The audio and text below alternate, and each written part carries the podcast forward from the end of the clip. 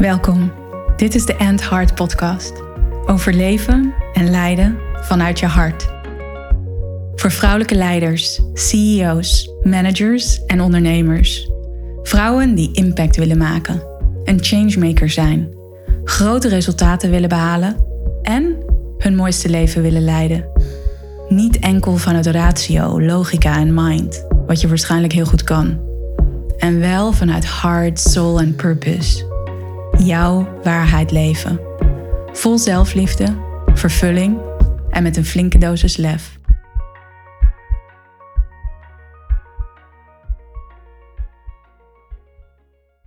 Welkom bij deze nieuwe aflevering van de Ant Heart podcast. Fijn dat jij er weer bent. Dat je luistert. En voor deze podcast aflevering gebruik ik een persoonlijk verhaal. En waarschijnlijk ben jij ook wel een keer met zo'n uitspraak geconfronteerd ergens in je leven, ergens tijdens je carrière. Dat als je er nu op terugkijkt, dat je denkt, what the fuck? Wat zei diegene tegen mij? En wellicht dat die uitspraak je toen niet eens zo is opgevallen. Of dat je die uitspraak voor waar hebt aangenomen. Of misschien is die uitspraak die er toen is gedaan wel een enorme drive geweest voor jou om je op een bepaalde manier te profileren in je leven. Om je op een bepaalde manier te profileren in je werk, in je carrière als leider. En als ik terugkijk naar een moment dat voor mij in retrospect heel belangrijk is geweest. En waar ik in het moment misschien zelf niet eens zo heel veel aandacht aan gaf. Als ik er nu op terugkijk, dan denk ik wel, what the fuck heeft diegene tegen mij gezegd? En de herinnering aan deze uitspraak, die kwam eigenlijk vooral weer boven door een gesprek wat ik een paar weken geleden met iemand had. En we hadden het erover dat wanneer je niet helemaal past in het systeem zoals dat is, dat je dan niet altijd tot uiting komt, tot volle uiting komt in jouw kwaliteiten. En dat je niet kan bloeien op de manier zoals de bedoeling is voor jou. Wanneer je in een systeem werkt wat gewoon niet voor jou gemaakt is, waarin jij je niet aligned voelt, waarin jij niet op je plek bent. En in mijn eind twintiger jaren, ik denk dat ik een jaar of acht of negenentwintig was. Toen had ik een gesprek met iemand, ik werkte ergens. En diegene zei toen tegen mij, hey, maar Tess, het is hier survival of the fittest. En dat ben jij niet. En ik weet nog dat ik hem toen aankeek. En zie de situatie voor je. We zaten in een kamer, er was een groot bureau. Hij zat daarachter, man, achter in de vijftig. En ik zat daar als jonge vrouw, acht, negenentwintig jaar.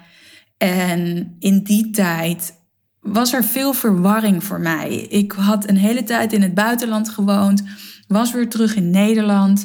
En ik was onzeker, ik was zoekende naar mijn eigen plek, naar mijn purpose, naar ja, wie ik was en hoe ik wilde zijn. En ja, ik zat daar en ik keek naar hem en ik dacht, huh?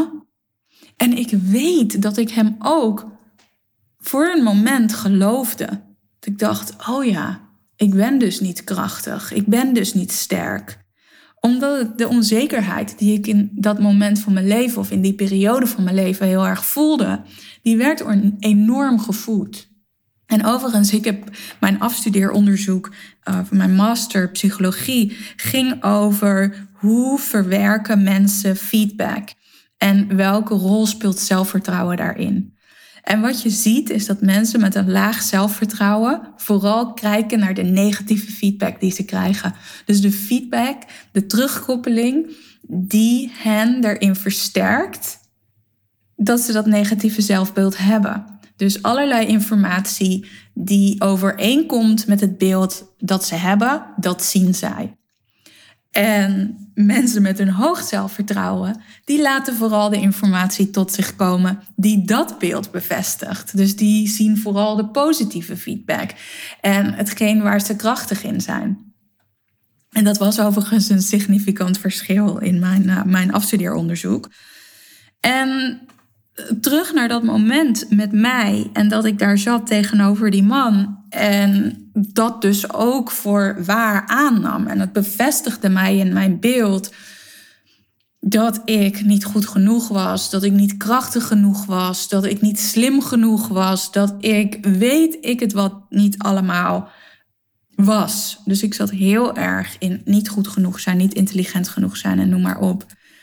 En het is zo interessant, omdat ik, ik geloof over mezelf en ik weet over mezelf dat ik hartstikke intelligent ben. Ik ben hartstikke krachtig. Ik kan heel hard werken. Ik kan heel gefocust werken.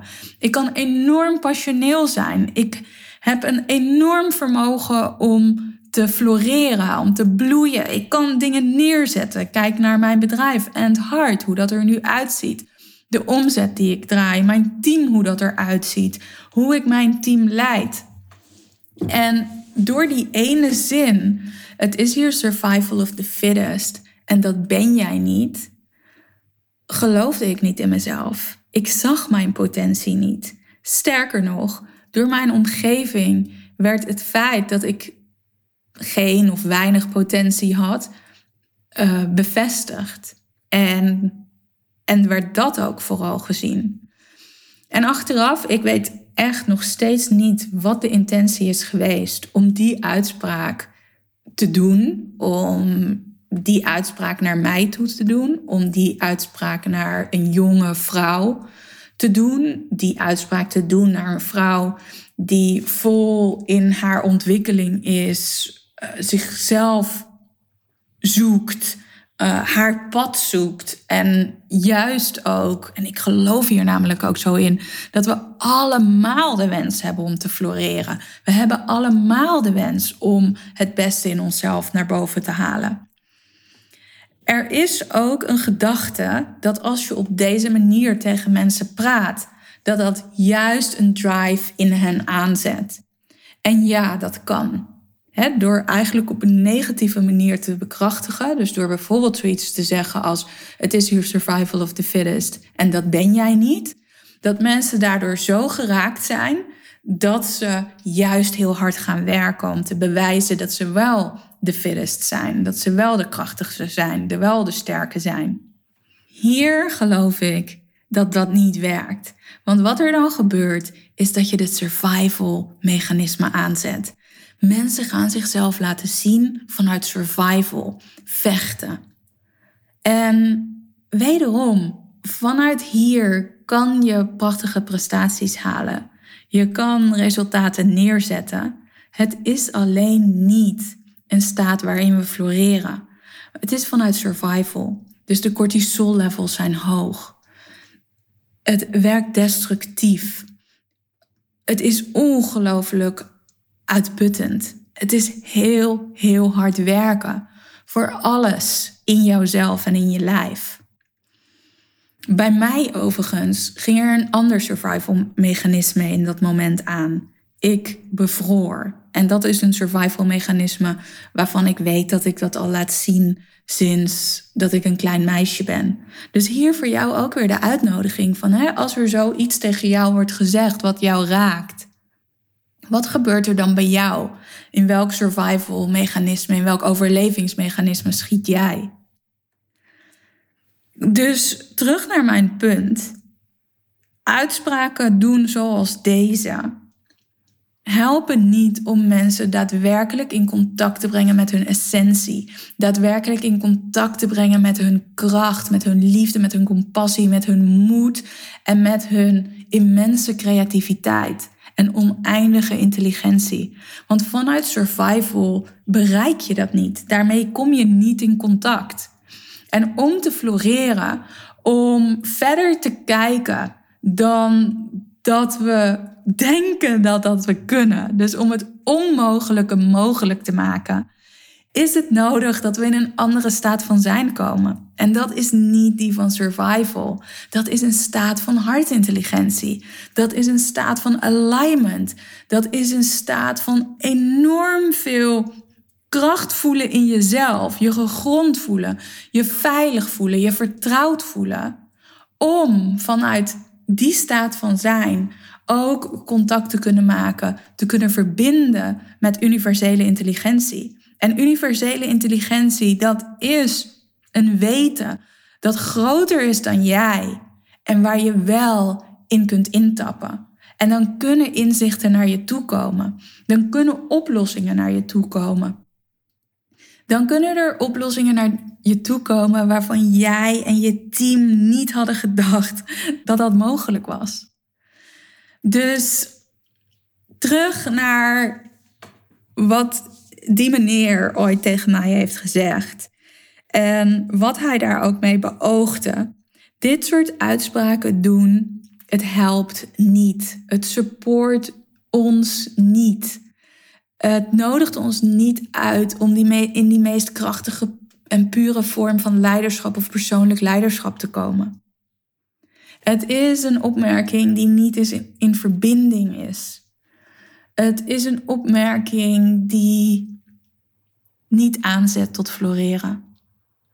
En ik ben blij dat deze uitspraak mij geraakt heeft. Want ik weet hem nog steeds. Ik kan hem me nog steeds herinneren. En ik ben ongelooflijk blij dat ik ben gaan connecten met mijn essentie.